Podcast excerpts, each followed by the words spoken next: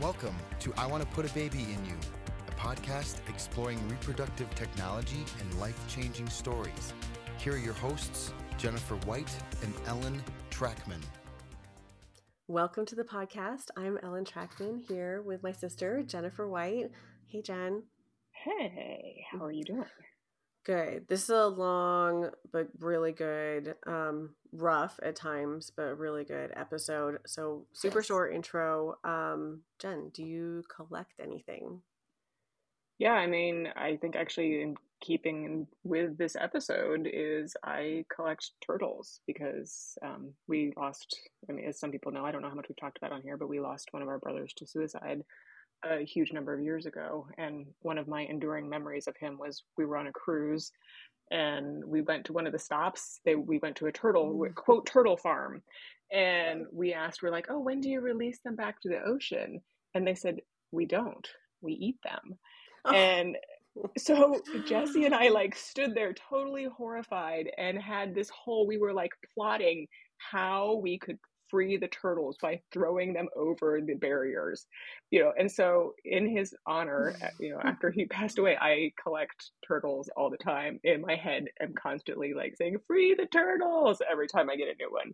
So that's that's my ways i think about people and i think that is a really nice like tie in as we go into listen to kristin talk about her amazing uh, uh, uh, words cannot describe her journey that we're about to hear Welcome, Kristin McQuaid, the founder of the nonprofit London is the Reason. We are so honored to have you join us on the podcast. Thank you, Kristen. Thank you for having me. And I don't, I'm always the worst at the start, but when you tell your story, where do you like to start? Ah, that's the hardest thing because right? I feel like it's the biggest exhale, is how I think of even beginning my story because Mm, it just seems like the never ending story. Um, yeah. which is a great movie, by the way.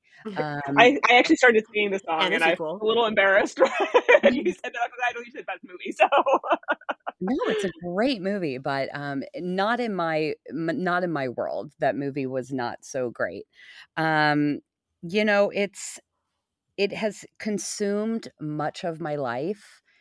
However, it has also made me the person I am today and who I felt like I was supposed to be in life. And as strange as that sounds, as we get into my story and how tragedy has changed me, I feel like I wouldn't want it any other way. Mm. And Well, how do you how do you describe yourself before the story? Like who you were before oh, I was so career driven. I Mm, was a you know, woman entrepreneur. I just loved what I did. I come from the creative film television background. I danced professionally. I, I danced for Britney Spears and Prince and oh wow yeah, no, I was in it. Um I I lived in LA for 15 years and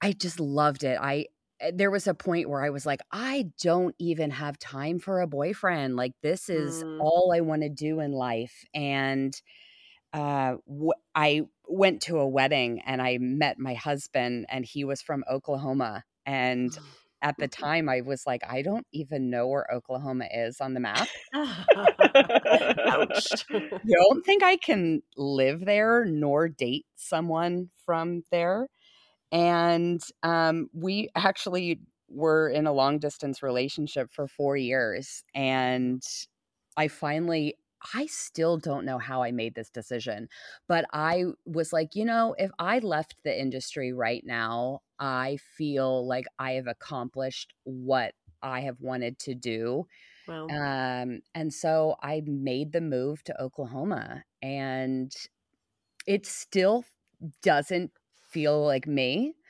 uh, however, mm. I'm accepting it more now. So, and has Oklahoma grown on you? How do you feel about Oklahoma now? uh, you know, it's so slow Everyone is so slow. However, everyone is so nice. Mhm. Um, I especially I feel like in LA, everyone is so self-centered and everyone's like trying to just make it themselves. And here, I feel like everyone's kind of for everyone else. So it's Mm. very opposite feeling. Um, but I like it.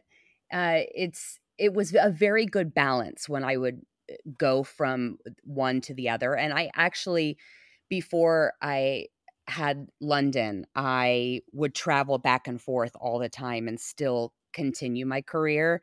And Mhm. then now that I have two children on earth, I I don't want to leave. I'm just in the world of mom land and I just love it. Nice. Um, okay, let's start the parenthood journey. So at that wedding, were you like, "Hey, you want to have kids?" You know, I I feel like I always wanted kids as a little girl, but I always wanted to adopt. And I don't know if that's because a lot of my friends growing up were adopted and I just thought that was the coolest thing ever that like you could give someone a life that wouldn't have parents um growing up and so I don't think that right away I was like, let's settle down and have kids because I still was in that mindset of selfishly me, me, me, and my career. Um, I feel like it was around maybe five years after we got married that I decided, you know, I think it's best that we try and have a Mhm. family now. And I've I've reached that point where, you know, I'm ready to to shift out of Kristin world. and how did your spouse feel? Oh, he wanted kids a lot sooner than I did. Oh. Oh yeah, no, he was like, "We need to do this. Like, let's do this now." And I just think because he was born and raised in Oklahoma, and I I don't wanna, like, you know, categorize anyone, but I feel like in Oklahoma, people have babies very early here, um, and where I come from in LA, it's like eh, very, like, old parents are having children, and so I think it's just very different, like, where you're where you're coming from and where you grow up, so but he my husband was very supportive of my decision of wanting to wait, and I feel like we were ready for kids when we had them, and I I feel I'm glad that we waited, honestly. Um, I love being an older parent, um, and I I wouldn't have wanted it any other way. And once that decision was made that now feels right, how did things go? Well, you know, I just thought it was straight out of, you know, a fantasy straight out of the Disney movie, like, you know, you're just gonna go in, and we're gonna try, and immediately we're gonna have a baby, The high school textbook, you know, you have sex Right. once and Well, right, I don't like, know, but if it's Disney told, fairy like tale, that that baby will probably be kidnapped or have magic powers Oh, and be kidnapped, so I don't even know. Totally, right? And then in sex ed, you know, they're telling you, "Don't have sex, you're gonna get Right. pregnant, don't have sex," and so your mindset as as a child has just been like, when you have unprotected sex, you're gonna have a child, Right. and so, you know, we did the whole thing like, "Let's plan, like, let's try now, and then when it comes summer, we'll have the baby, and then we can travel to this place, and we can go" Well, that obviously didn't go as planned. Um, we tried naturally, I feel like, for, mm, 7 years, Wow. um, and I still, I feel like, wasn't in that "I need it now" stage, Mhm. um, and so I wasn't too concerned.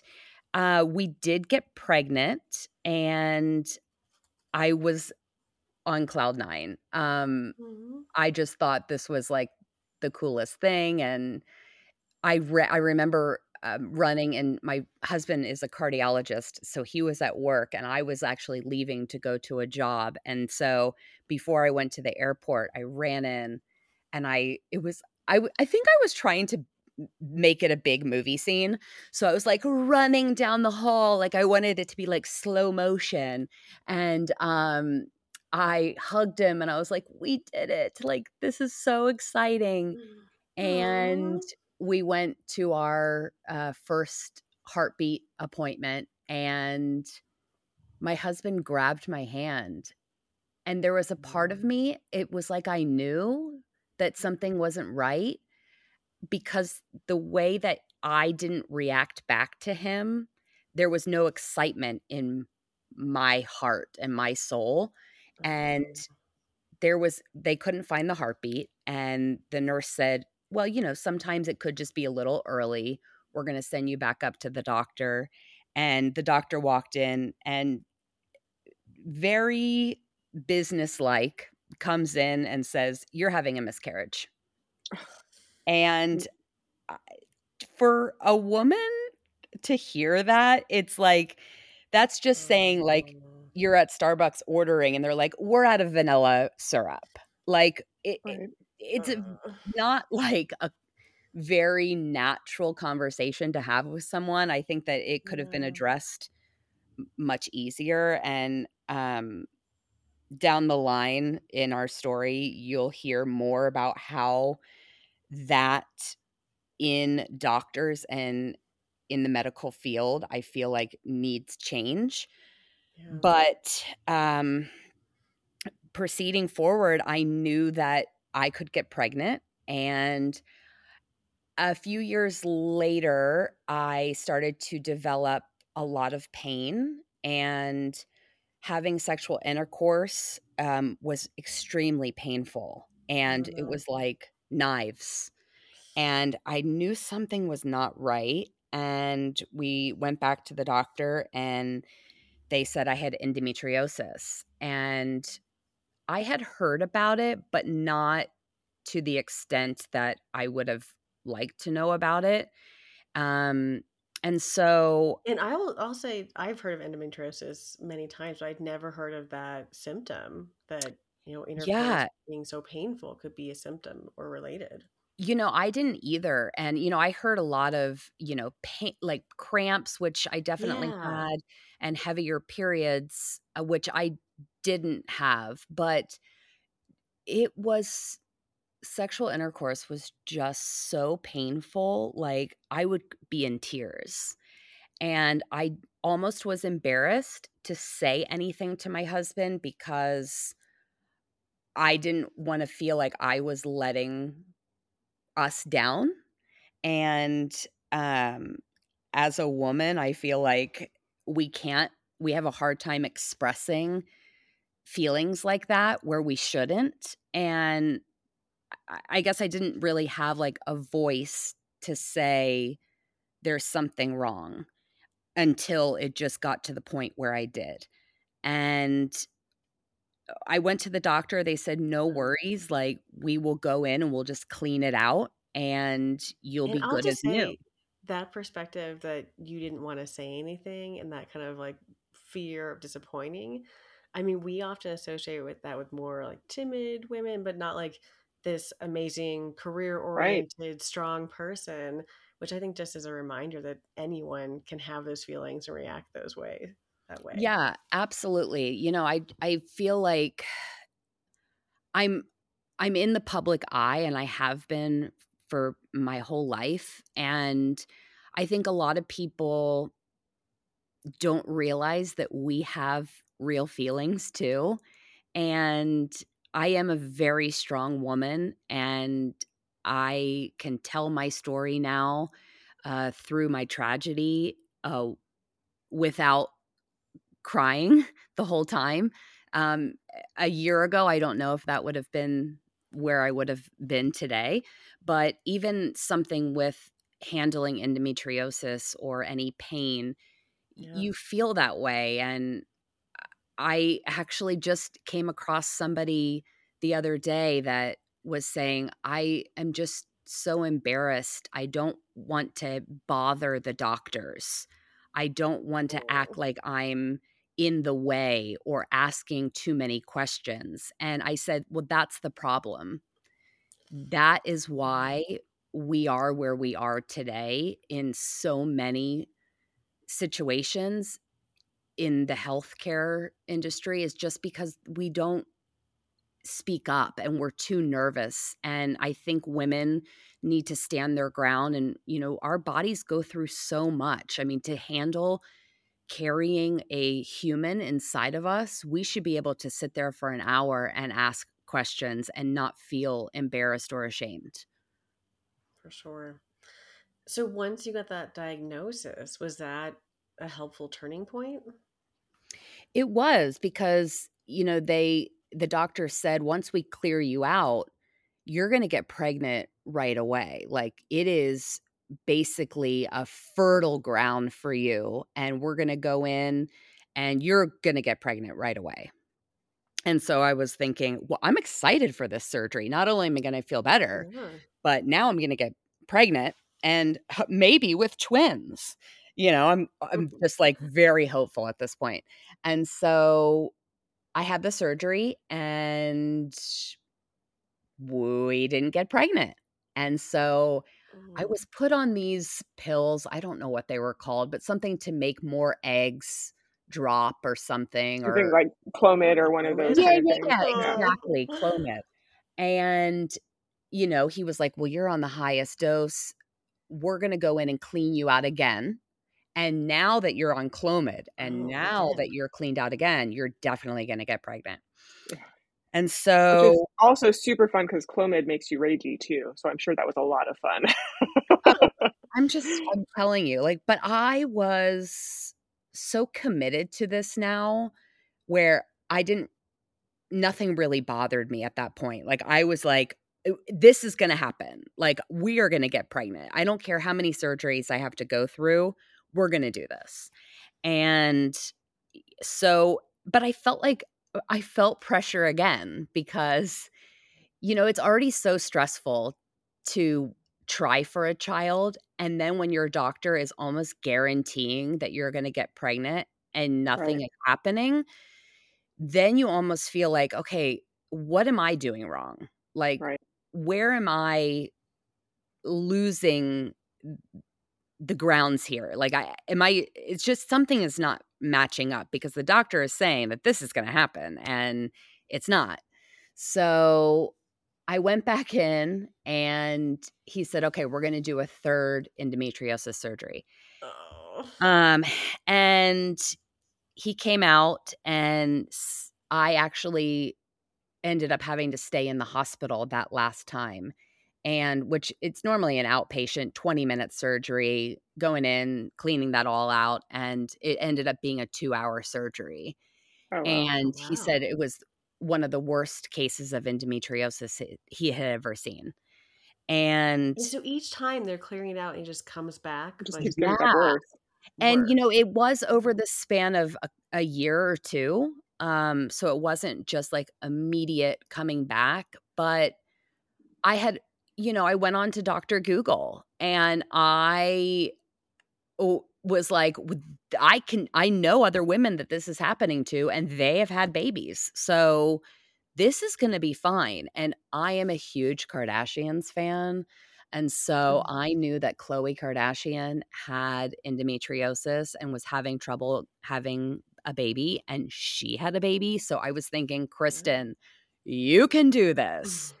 Um, if Khloe can do it, so can you.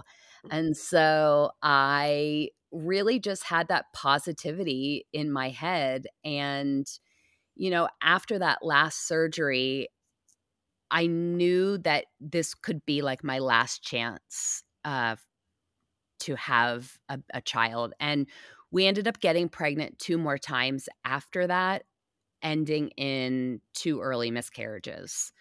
So there was just a disconnect. And I don't know where it, I don't know if just the endometriosis was just beating up on that embryo or or what it was but I ended up having to get a hysterectomy um, oh. because the endometriosis came back again.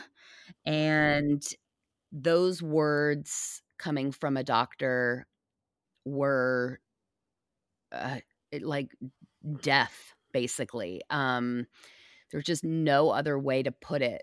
Uh, your dream of becoming a mom is over.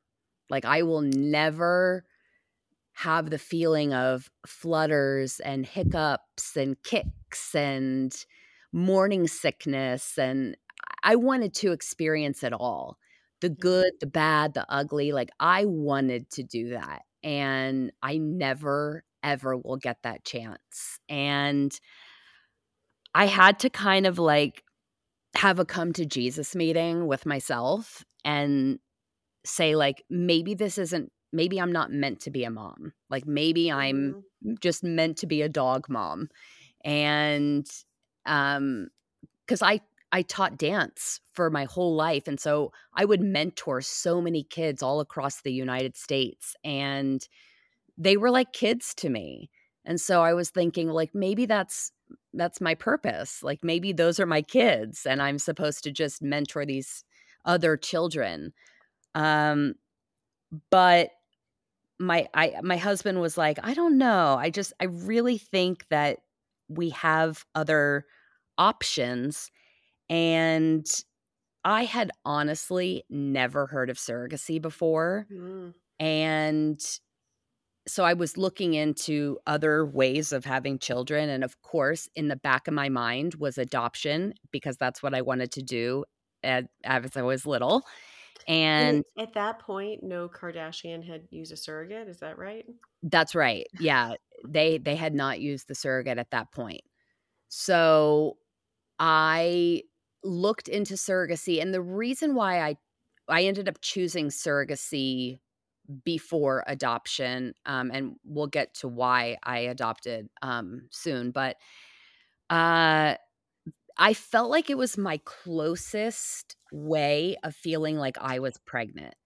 And I could go to as many doctor's appointments. I could talk to my surrogate and feel like I could ask any questions and get mm-hmm. information. And did the baby keep you up all night? And oh my gosh, I can't imagine that, you know, the baby's kicking right now. And oh, did she's flipping all over the place and like that's the coolest thing. And so I felt like I was carrying London.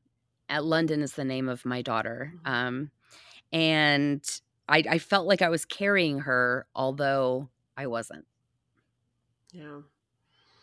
So you chose surrogacy. You found a surrogate. Do you want to tell a little bit about kind of that that setup to the surrogacy? Yeah. So, you know, there's so many amazing surrogacy agencies all over the United States. And I don't believe that there's one better than the other. I think that it's kind of just in your area. A lot of them have like, you know, different ways of financially going about it. And so we found I'm one. going to throw in there that the good ones, none of them are better than the others, but there are some bad ones. We're just going to throw that out there. Okay, good. That's good to know because listen, I only know the ones that I talked to, and they pretty much they all seemed pretty good. The, good ones are all, I think, equal. Like that's the that's the answer. Is that there's a great top tier. There is a not there's a, there's a few. We'll just we'll just go there. yeah. Well, that's good. So do your research is right.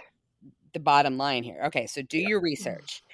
so we ended up going um, with a surrogacy agency in Texas, and we were presented three surrogates, and we matched with um, a young couple that had two kids of their own, and they were both um, C section babies. So we knew that London would be a a section birth which was kind of good for me because then I could plan and know exactly when she was going to be born.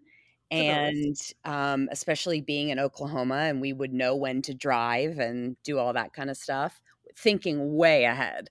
And so um, it was a great meeting. Like I felt like we really connected from the very beginning. This was her first journey and also ours. And so I feel like the newness going into both sides was pretty exciting.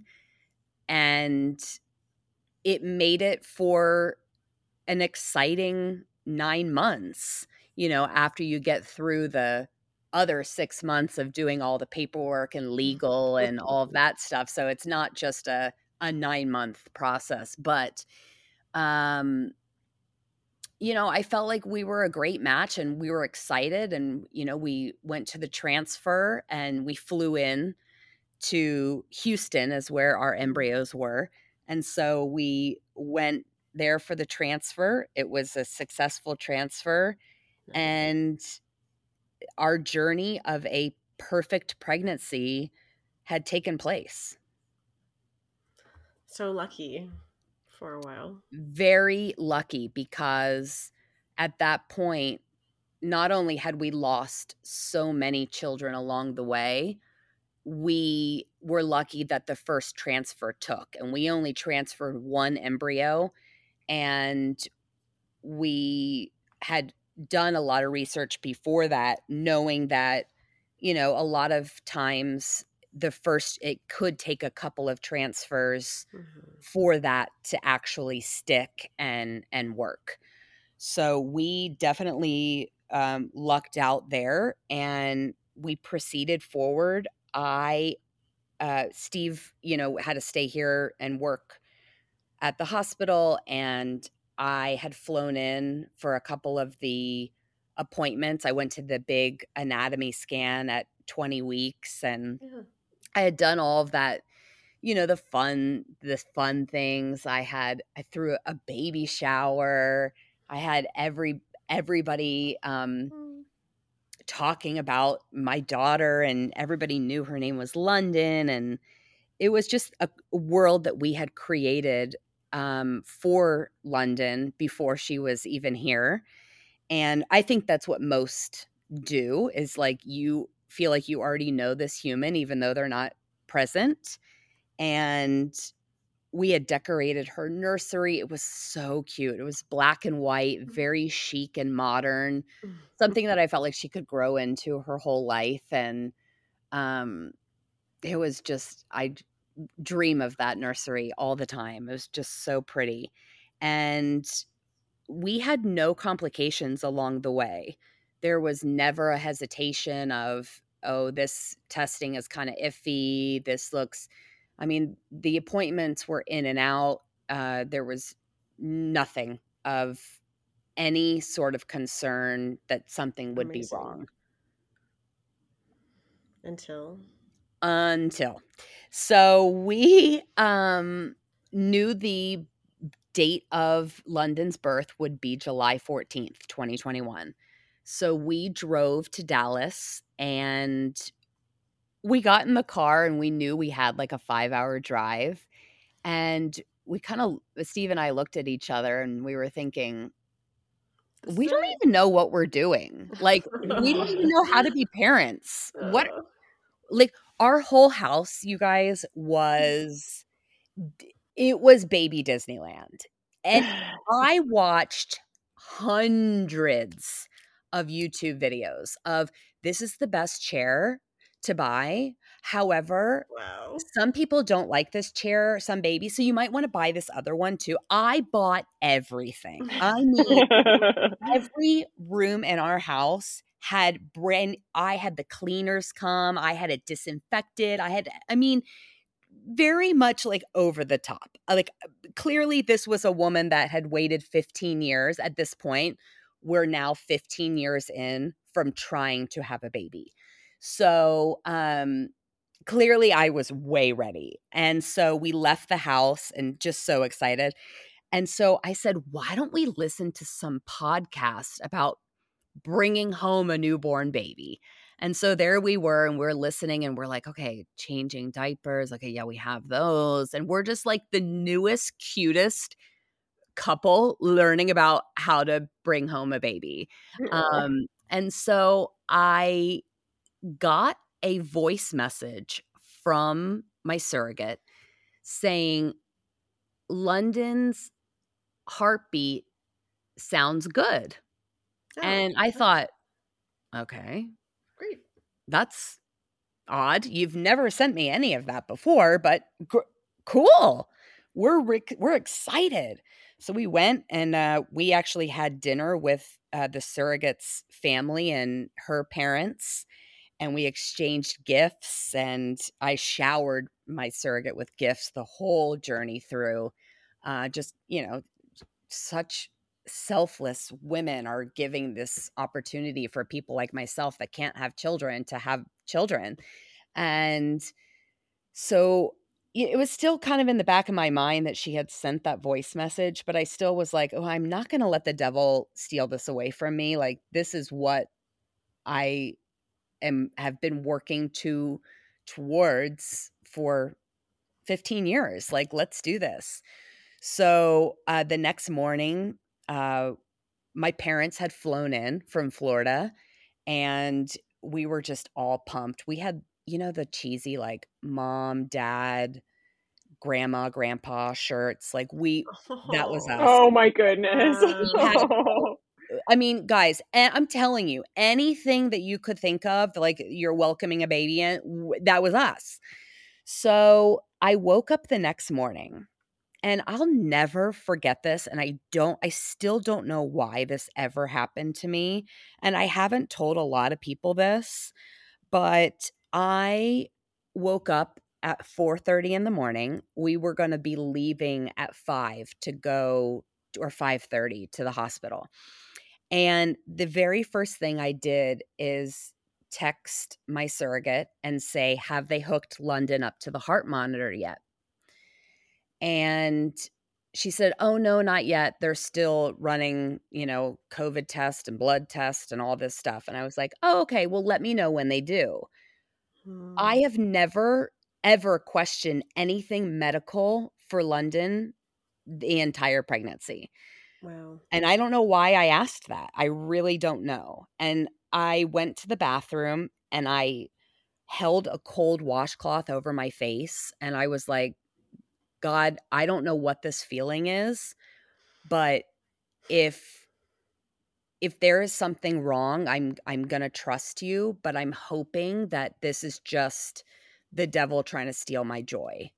And Steve Wow. had his dad shirt on and he said, Oh. "Oh, are you not going to wear are we not wearing our shirts?" And I said, "Well, I think maybe we should just save them for after she's born because we don't want to get them all dirty like when we do skin to skin and I was talking myself out of this without even knowing what was about to happen.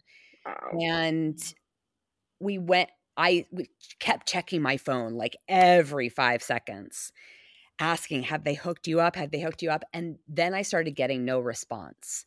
And we drove the Mm. 5 minutes to the hospital and I walked in and I clicked that button and I said, "Hi, it's Kristin and Steve and we're here to meet our surrogate." And we they're in room something I don't remember and they said, "Oh, okay, have a seat in the lobby. She's in with the doctor." And I don't know what's right or wrong. I didn't know that that was normal or abnormal. So Yeah. we sat in the lobby and I looked at Steve and I said, I need you to text the surrogate's husband. And him being the doctor saying, Kristin, she's in with the doctor. Just let them do their work. And I looked at him like I have never looked at him before. And I Mm. said, I need you to text him right now. And the doctor or the nurse said, Okay, Kristin and Steve, you can come back with us. And we walked in and we were taken to this dark testing room. Uh, Maybe Hmm. it wasn't dark. I just felt that way, maybe. But I knew it wasn't the surrogate's room. So Right. So I'm sure you're like immediately, Yeah. asking why you're not going yeah, to her. immediately I knew something was wrong. And at now I know, but in the moment Steve was thinking, still, this is normal. And Mm. the doctor walked in with two nurses and she shook her head and said, It's not good. And I will never f- forget that image, those words, my feelings. It's, it was like my mom instinct took over and I I was preparing myself before the news hit me. Mhm. And Steve was ballistic. He was Really? screaming. He was saying like you just saw her last week. What do you mean she doesn't have a heartbeat? Like this can't be right. Go check again. Like this can't be right. And I was in complete silence. Wow. I didn't even know what to say or what to feel. My immediate response was, let's go home. Send my parents home back on the plane. I want to go home. I didn't, I wanted to escape yeah. the feeling and escape that news. Um, and then I realized that my surrogate still had to have a C section and get London out. And so Steve offered to go into the surrogacy room with her, and she was, you know, as everyone was in hysterics the doctor, the nurses, everyone. And she was like, No, I think I'd just rather have my husband. And we, you know, we honored that. And I didn't even know what was next to come. And no one prepared me for a stillbirth of a perfect pregnancy that Wow. was now no- nothing. There was n- no baby. And they, you know, said, why don't you, you know, go outside, get some fresh air? And I remember a nurse came up to me and said, uh, I just want you to know that we got London all dressed and ready for you to see her. And she's so beautiful and she's so mm-hmm. perfect. And in the moment, I wanted to punch her face because she wasn't perfect. She wasn't here. She wasn't breathing. If she was perfect, she would have been alive. And I didn't even know that they were going to get her dressed. I thought they were just going to take her and I would never see her. And that would be the end. And we would just take the five hour drive back home um, with nothing. And my husband was like, I need to go see London. And I, my immediate response was, I can't. I don't want to see her like this because I don't think I'll ever want to leave. And I I don't want to ever have that image in my head of what I could have had. And I kept hearing this voice in my head saying, Kristin, get up. You need to stand up right now and you need to go see her. And this was over the span of, you know, three or four hours where I was debating whether I could do this or not. And uh, I finally said, okay, let's do this. My legs were numb. I could barely walk. And we walked back into the hospital, and there was a, a white rose on the door of where she was. And they opened up the door, and there must have been like 10 or 12 people, uh, nurses and doctors in the room with London. And as soon as they heard that we were there at the door, everyone parted ways. And it was like they were presenting the most beautiful angel I have ever seen. And my reaction was the complete opposite of what I thought it was going to be. I thought I was not going to be able to control myself. I didn't think I was going to be able to breathe, think anything, but it was like her angel her presence was so alive in that room even though she wasn't alive. And I couldn't help myself but like smile at her and say like she is the most beautiful baby I've ever seen. And the doctor said you can hold her. And I I was like what do you what do you mean? Like I and she's like she you can hold her. And I held her and I'll never forget that feeling. I uh, for 15 years and all of the surgeries and all of the losses and all of the work that we had put in to have a child. Even though she wasn't alive i felt like she was. I don't know it's the strange it's such a weird way of putting it but i looked at her and i said to the doctor but she looks so healthy like she was pink and Yeah. perfect and nothing seemed wrong. I said i was i'm just waiting for her to breathe. And she was like i know. And everyone's probably listening thinking well there had to have been something wrong.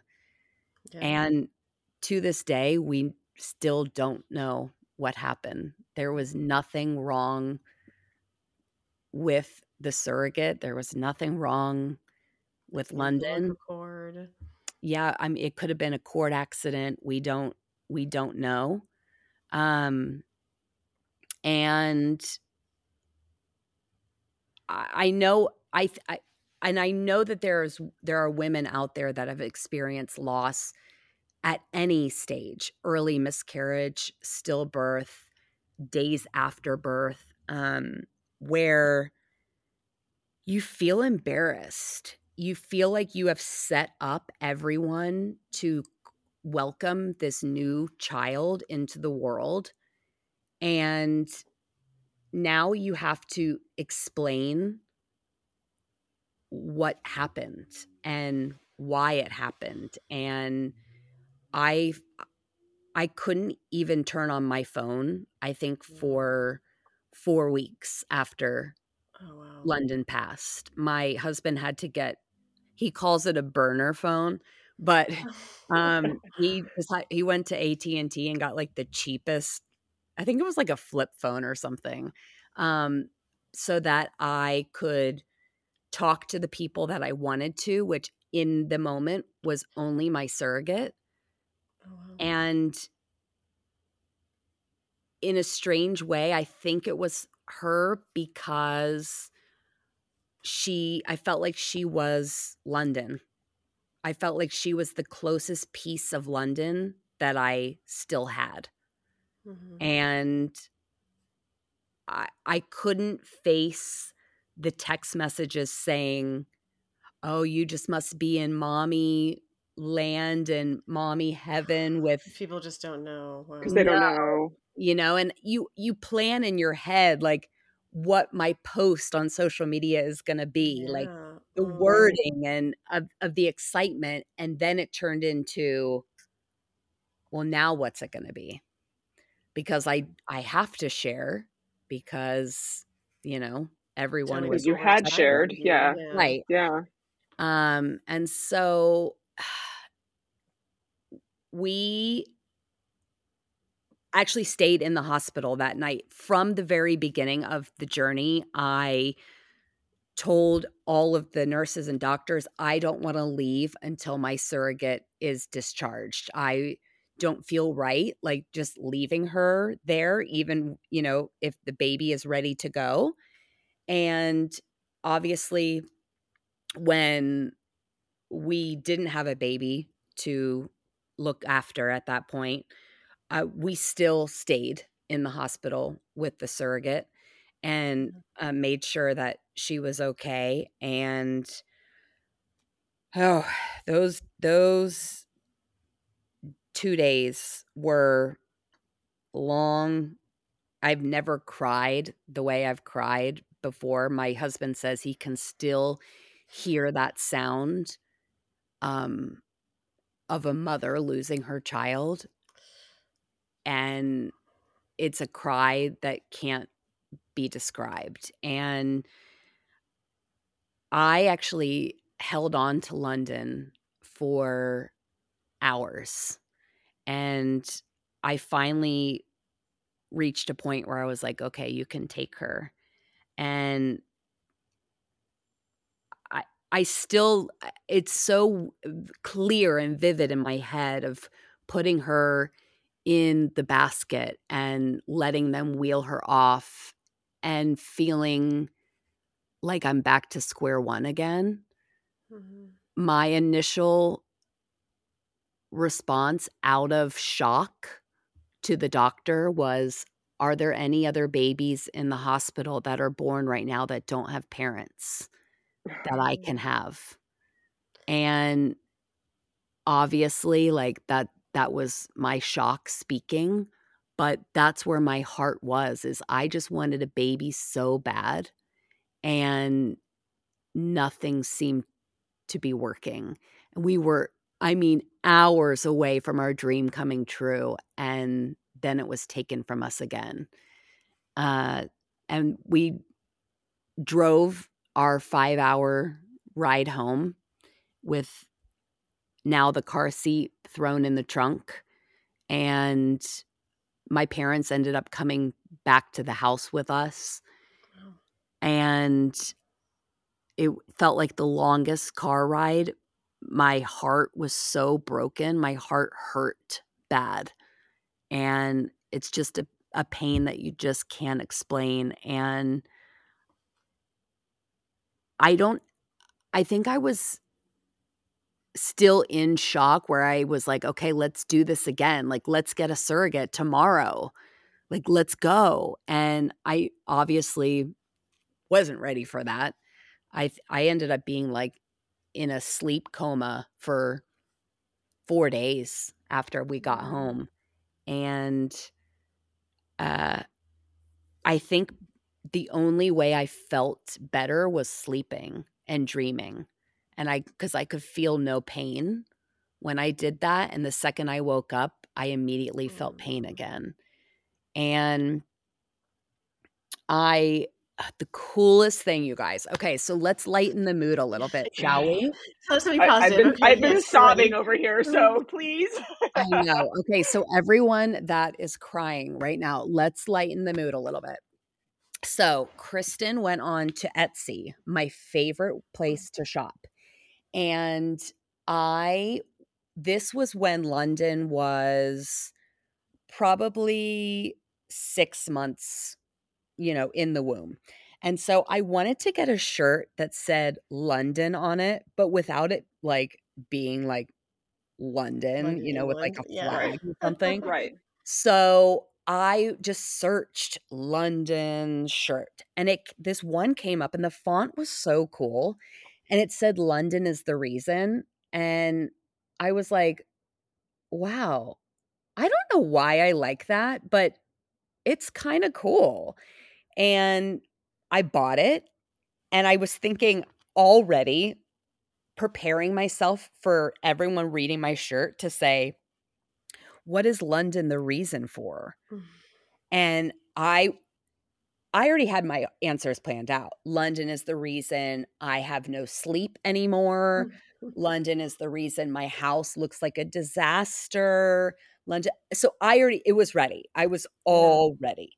Um and so my when we came home from the hospital, I was in my closet getting I was looking for a sweatshirt and crazy enough, I had never worn that sweatshirt yet. And I was going through my closet and I saw it. Mm. And I was like, wait, wait. Like, this makes sense. Like, London is the reason that we will continue. London is the reason that we are going to be stronger as a couple, as a family, as human beings. And it became so clear to me why I randomly bought the most random sweatshirt known to man. Mm. And I put it on and I I just was like in disbelief that I had owned this sweatshirt. And it was I think a week after uh, where I could finally come out of my room, people were sending me white flowers. My house looked like a Mm. funeral home. I hated it. It was so sad. And every time I walked out of the room, there would be more flowers delivered and they would all be white. And now I understand like that is the nicest thing. Like you you feel like you need to do a gesture like that for somebody that just lost anyone, but flowers die and I Mhm. just dealt with death and that was the last thing I wanted to see. And my mom after a couple days was like, "I know obviously that you're going through a lot, but there's something that seems to be bothering you more than normal." And I said, "I hate all of these flowers.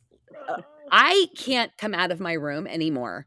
This is and she goes, "Let's get rid of them." And we started chucking all of these flowers into the into the trash can outside and we kept the one bouquet that someone sent with beautiful colorful flowers. And I think that that's a good message to anyone that you you feel like you need to help and you want to help but think about what you're sending and think about what that person is going through before you just jump to what's the cliche thing to send. And um, because that honestly was such a trigger for me and it, i never thought it would be. I thought oh that's nice you know people are sending flowers.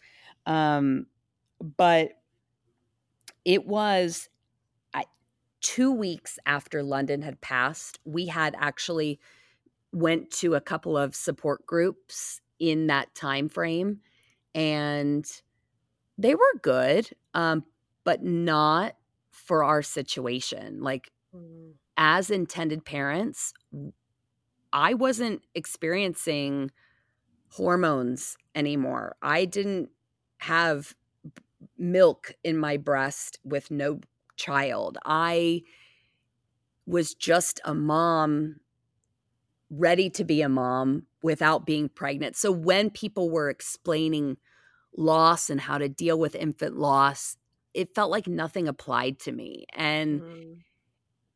I was in that moment where I realized immediate it was like it was so clear to me the moment that London's purpose became real and why she wasn't here.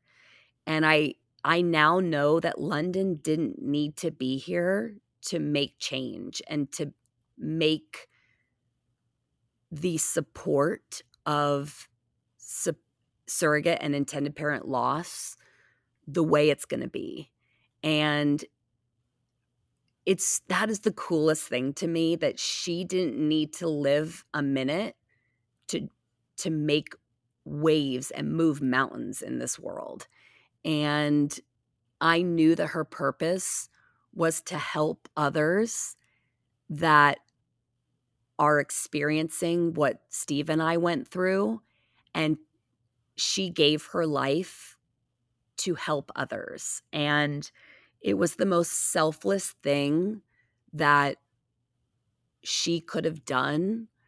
And obviously, she, I don't know if she chose to do that. I don't, I, I will never know her personally, but I could feel like that was her reasoning. And that is when London is the Reason was born. And I, I immediately started a nonprofit in London's honor called London is the Reason after that Oh. cheesy sweatshirt. And Did you tell the Etsy maker, like, hey, you know what? I did. I did. And it was like some guy, he was from London. And I want to say it's like a, a title of a song.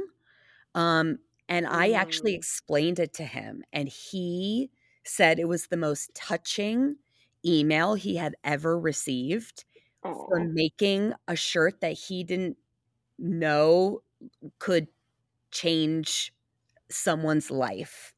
And yeah, I know I definitely reached out to him and it was just the that was like such a cool thing cuz you know you make things or you think of things and you're like this probably isn't going to do anything, but when it it did that, it was a really really cool thing. So, what does London is the reason? What is the? I, I mean, tell us about so that everybody who's listening knows kind of what. I mean, obviously we've we've heard the story as where it is, but what is its purpose going forward specifically? I I I have a lot of assumptions based around what you said, but I want everybody else to know for Yeah. sure. Well, and I think that um, what people don't realize is when you look for infant loss support, there's a ton out there books, support groups, Facebook groups, it, you name it, there are groups of people and women and men that are helping each other with natural pregnancy, infant loss. But when I came home from the hospital and I'm researching intended parent infant loss, surrogacy infant loss, there was nothing. Now, when I I like to think of myself that I come up with these brilliant ideas and then I look on Google and I'm like, "Oh wait, that already exists." And then I, you know, I love Shark Tank, so I'm like thinking like, oh, I can be on Shark Tank with all of these ideas that I have. But then I'm like, oh wait, that already exists too. So in my mind, I'm thinking, okay, I'm just not looking in the right place. There has to be one group. There has to be one book on this. And I will tell everyone in this world that there is not. There is not one. And I would call every infant support group possible that I could find and ask them. And their answer would be we don't have any support for that specifically, but you are more than welcome to join our infant loss support group. And I realized that our our science beat out our support. We can prepare, we can make babies with all of the science and technology that we have today, but our support has not followed that. Our support has stayed way behind. And London is now the reason that we can support surrogates and intended parents that face loss. And I love the structure of the nonprofit because with loss in that specific journey, you're affecting two different lives in two different ways. My surrogate is grieving different than I'm grieving, and her husband is grieving different than my husband. And I feel like I selfishly wanted a child and realized that I now affected someone's life that was perfect with two babies. And now she has to know that she had a baby die inside of her for the rest of her life. And I feel like I did that.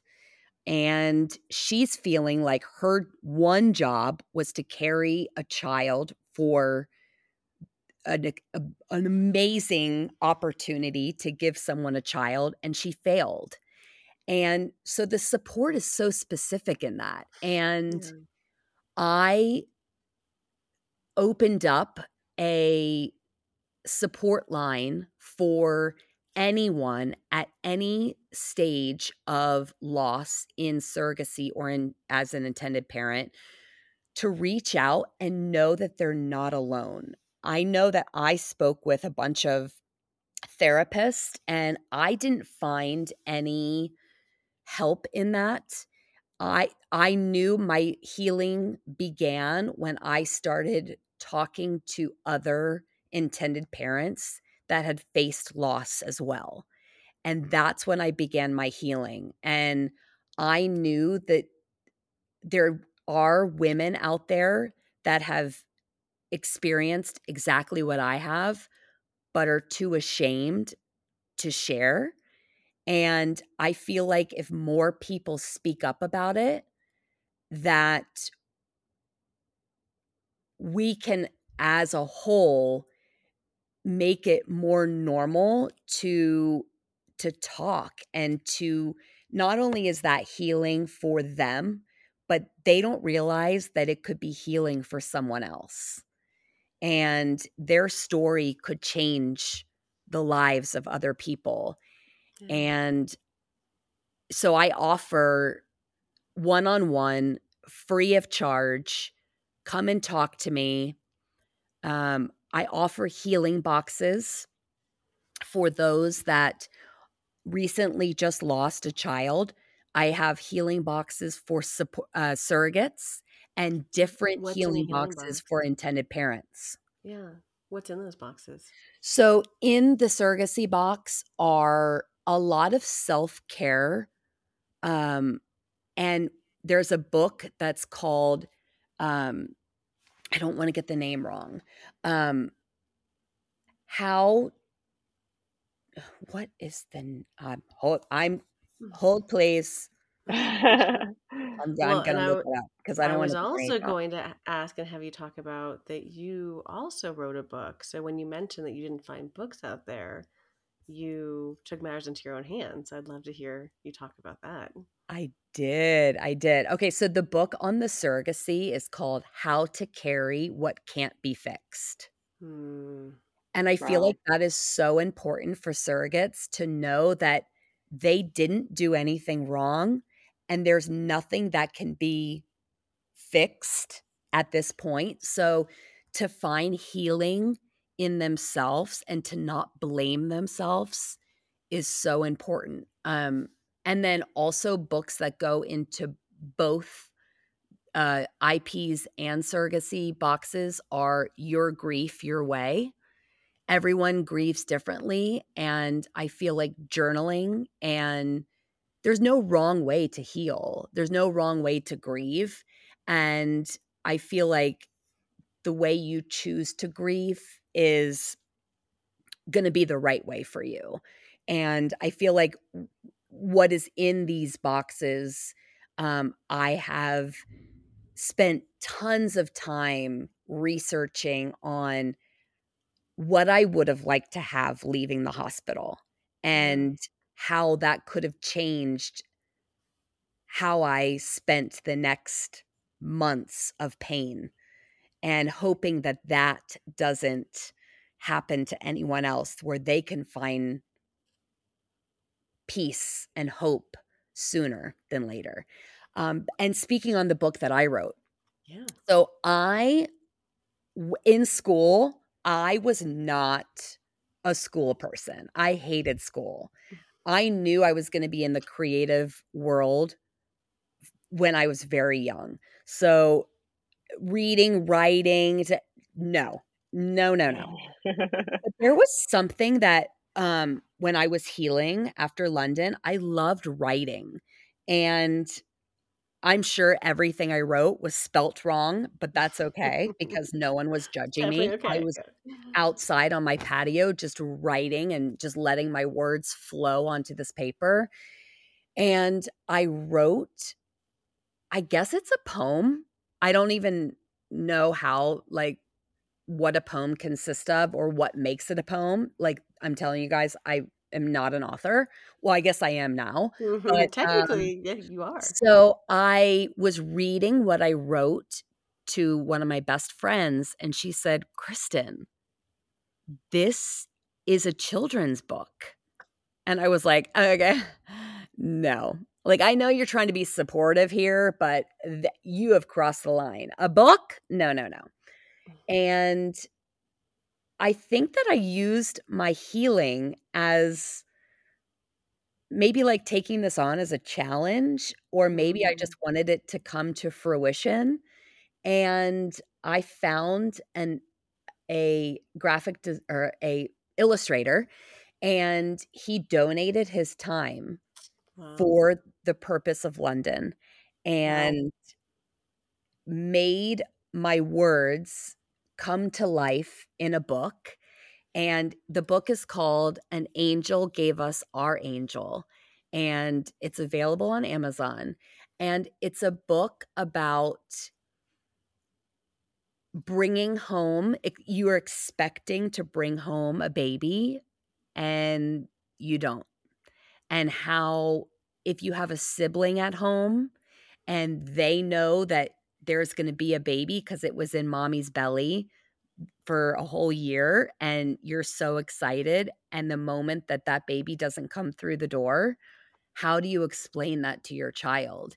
And the way I wrote the book is perfect for a child to understand that that baby is still there but not present And, it's and from the perspective of um, an adorable dog. Is that right? yes my dog gunner so i have two scotty dogs and so i think maybe gunner was sitting outside with me on the patio Mm. when i wrote it so it's he is the the narrator in the book and he is so excited to have his baby sister come home and uh and then she she doesn't and Mm.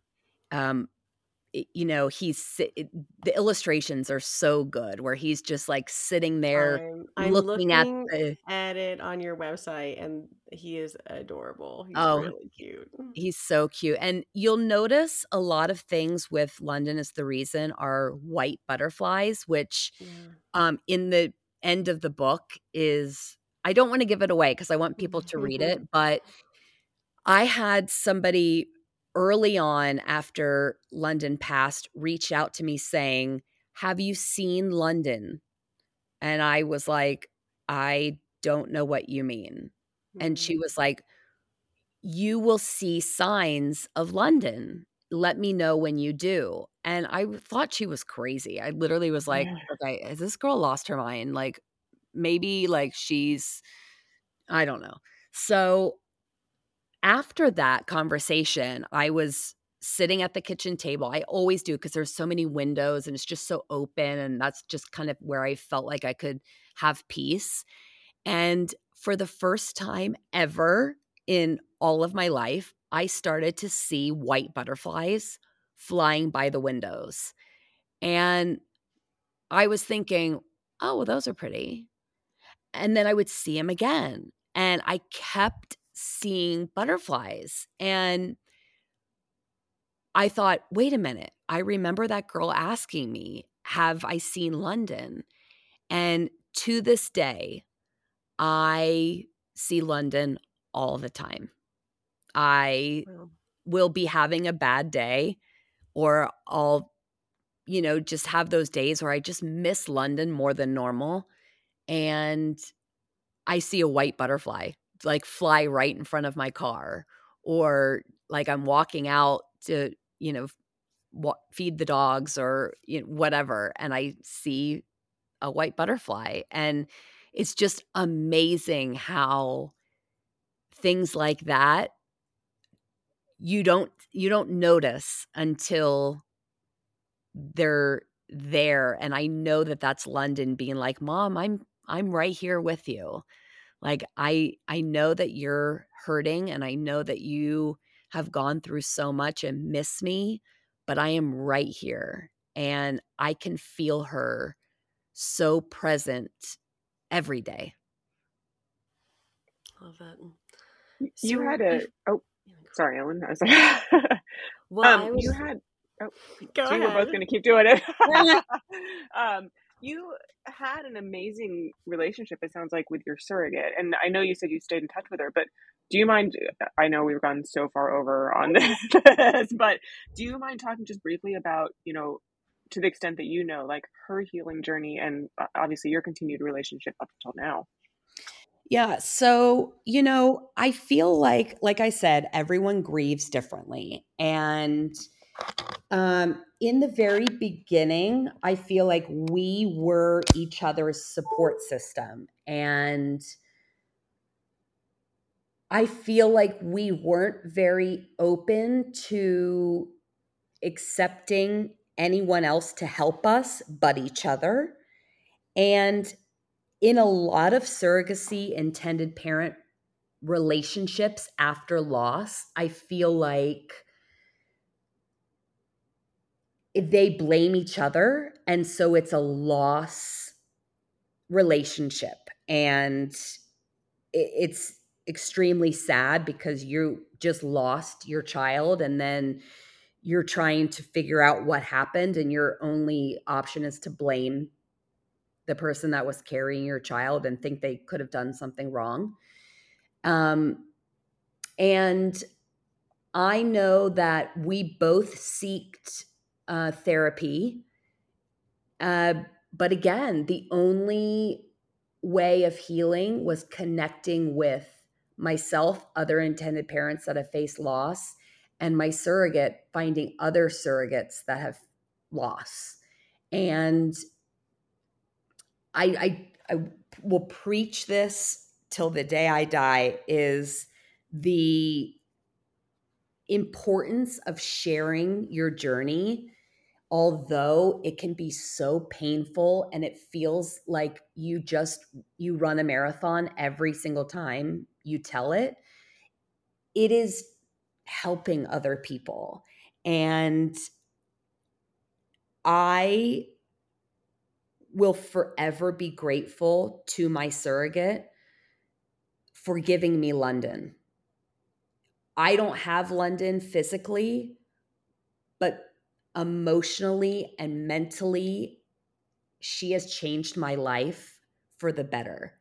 And without my surrogate, I would never have that option. I never would have the most beautiful guardian angel watching over me and changing my life. And I know that she has gone into helping other surrogates facing loss. So I I feel like we both went the route of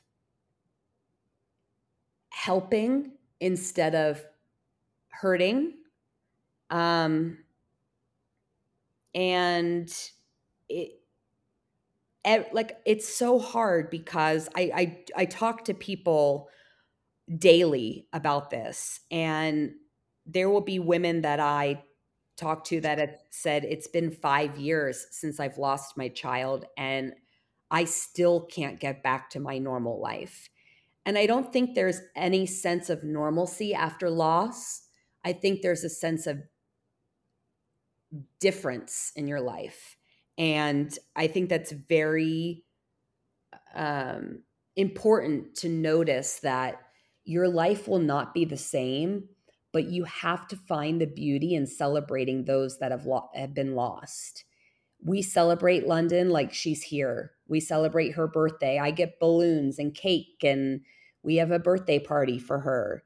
And you know, uh, for at Christmas we have the our London tree, and she's still here. She's still very present. And instead of escaping the pain, we choose to celebrate her. And I think that is what has made our healing easier in a sense. So I I challenge those that feel like their life will never be the same to try and change their hurt into help and into hope and try and not let the pain take over your life as hard as that is because there is light you just have to find it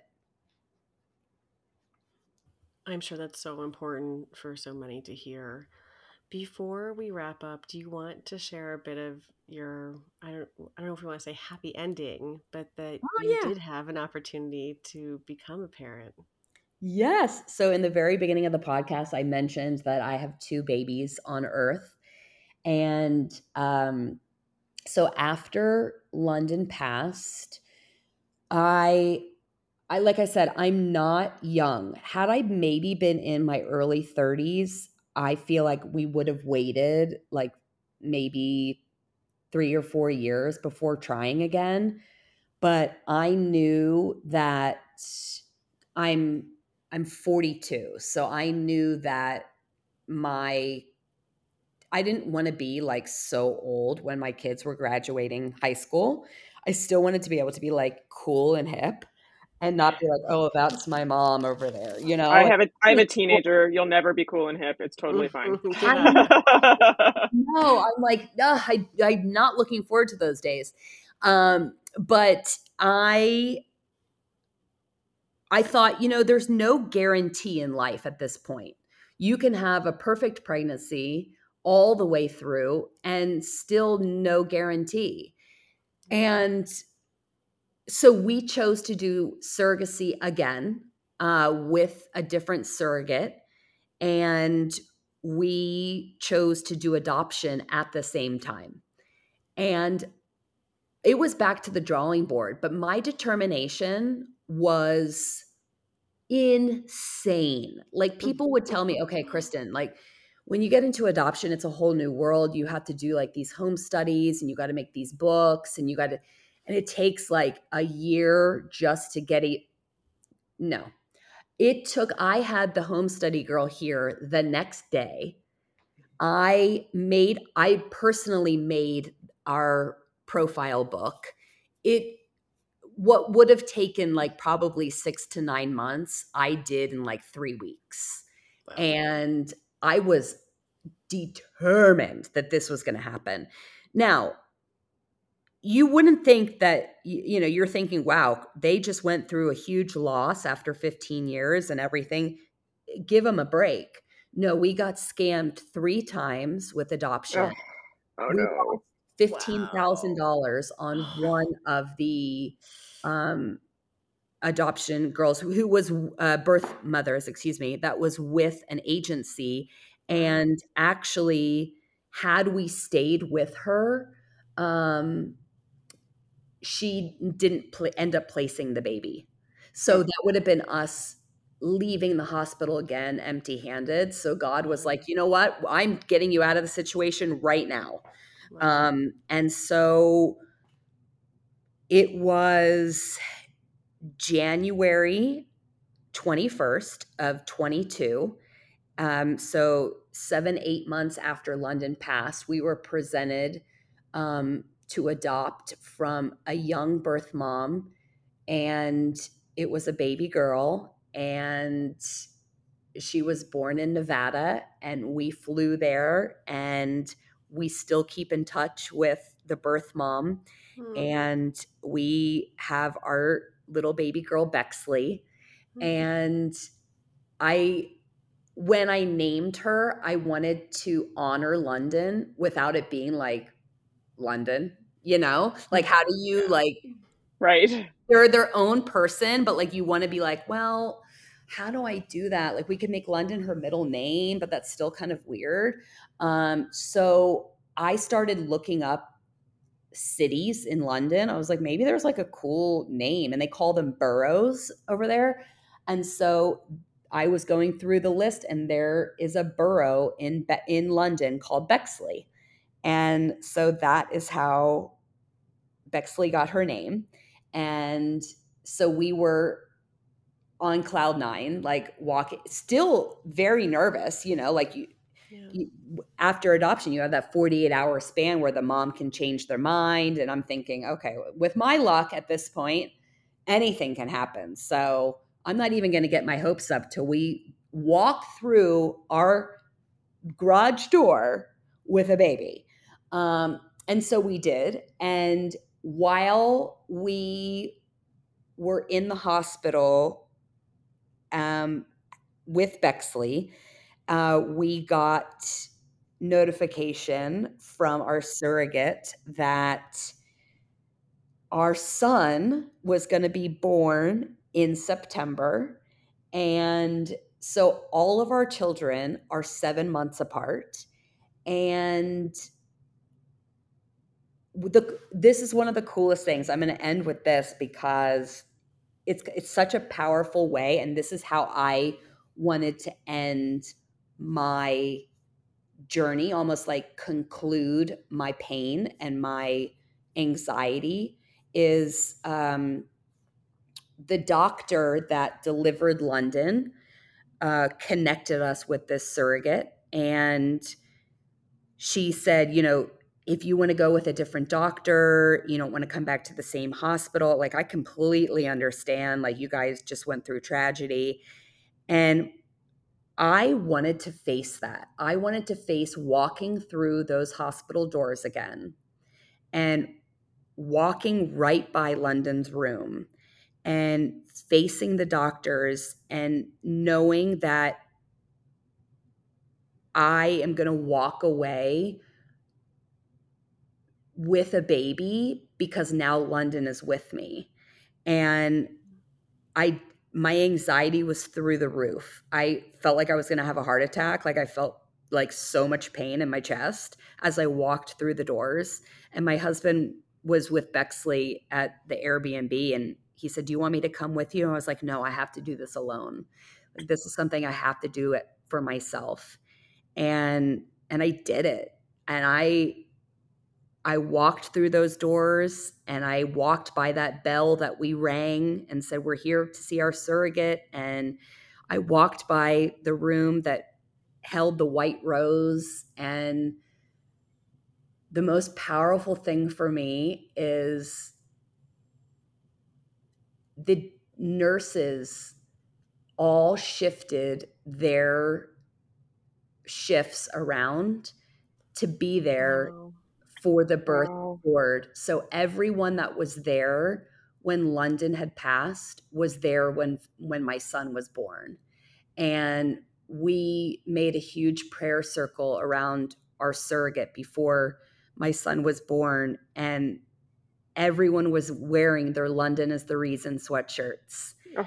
And as the doctor you could tell she was hopeful and anxious and nervous and all everyone in the room was like please god just let this child be healthy for mm-hmm. this family. And out popped the most healthy beautiful chunky happy loving little boy. And he is london's biological brother and he has so many similarities to London and and his name is Ford and his name doesn't have any special meaning so don't ask me for that because I just saw I saw it on a list and thought I love that name. And so that's how we picked his name but um just to know that we left that hospital with Ford in a car seat and I'm being wheeled out in a wheelchair and with a smile on my face and still very mixed emotions that the last time I left there was with nothing um, was so full circle. And it was it was a definite way for me to heal and for me to conclude what was the worst thing that could ever, ever, ever happen to us. And it was changed into the most beautiful journey and and that's that's kind of what i want people to see is like there's me saying it was such a beautiful journey and let's go back to what i said in the very beginning of this podcast is I wouldn't change what happened. In a very weird way, I obviously don't I of course wanted London to be here. I would I would do anything to have her back. But I now get to change people's lives because of her. I now get to be a mom to Bexley and Ford, who I never would have been able to meet had it not been for London. I wouldn't be the wife, the mom, the, the person I am today had it not been for her. And I I hate I, I am not that person that's like everything happens for a reason. I'm just not. I don't believe that that is a true statement. But there's part of this story that makes sense to me where in the very beginning I just wanted to yell at everyone and I hated everyone and I was like this is I'm ready to end my life. How can this even be happening? And now it's it's as though I understand. Oh, everything you've been through is so hard, but also so inspirational. We are so grateful to you and all the work that you and your organization and London is doing. And we so encourage listeners to check out London is the reason and um, support the cause. But thank you, thank you, thank you for for sharing your story. Of course, and if you guys want to check out um, anything else like the healing boxes, if you know anyone that has gone through um, a recent loss at any stage of the journey, uh, London is the reason.org is how you can get a hold of the uh, healing boxes. And again, those are all just donated by the nonprofit. So you're not buying a healing box, that the funds to create those are by donation.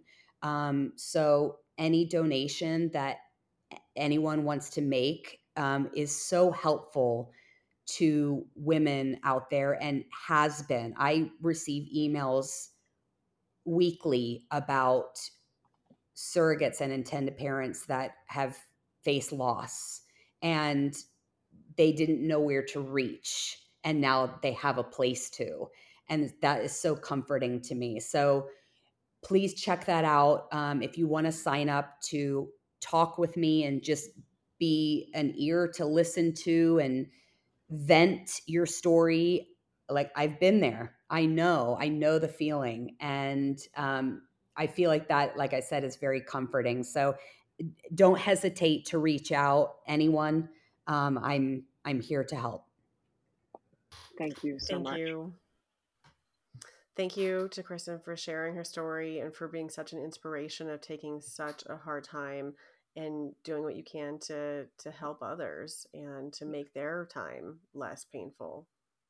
I, I will admit, and you know, anyone who knows me knows I'm pretty well cold and dead inside for the most part, but I sobbed. It, I was muted most of the time because I was sobbing the entire time we were listening. And I, this is such a, a funny, like 24 hours afterwards is like in the same time period. So my child almost passed away 15 years ago this month.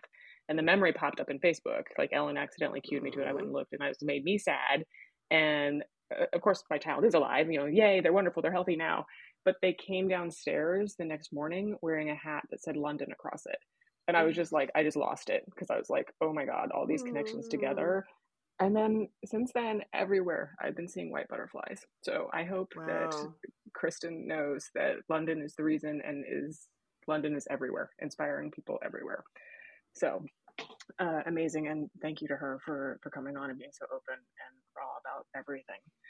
Um, of course, of course, always thank you to everyone for being here with us, for leaving reviews, for joining our Facebook group, for giving us a call at 303 997 1903.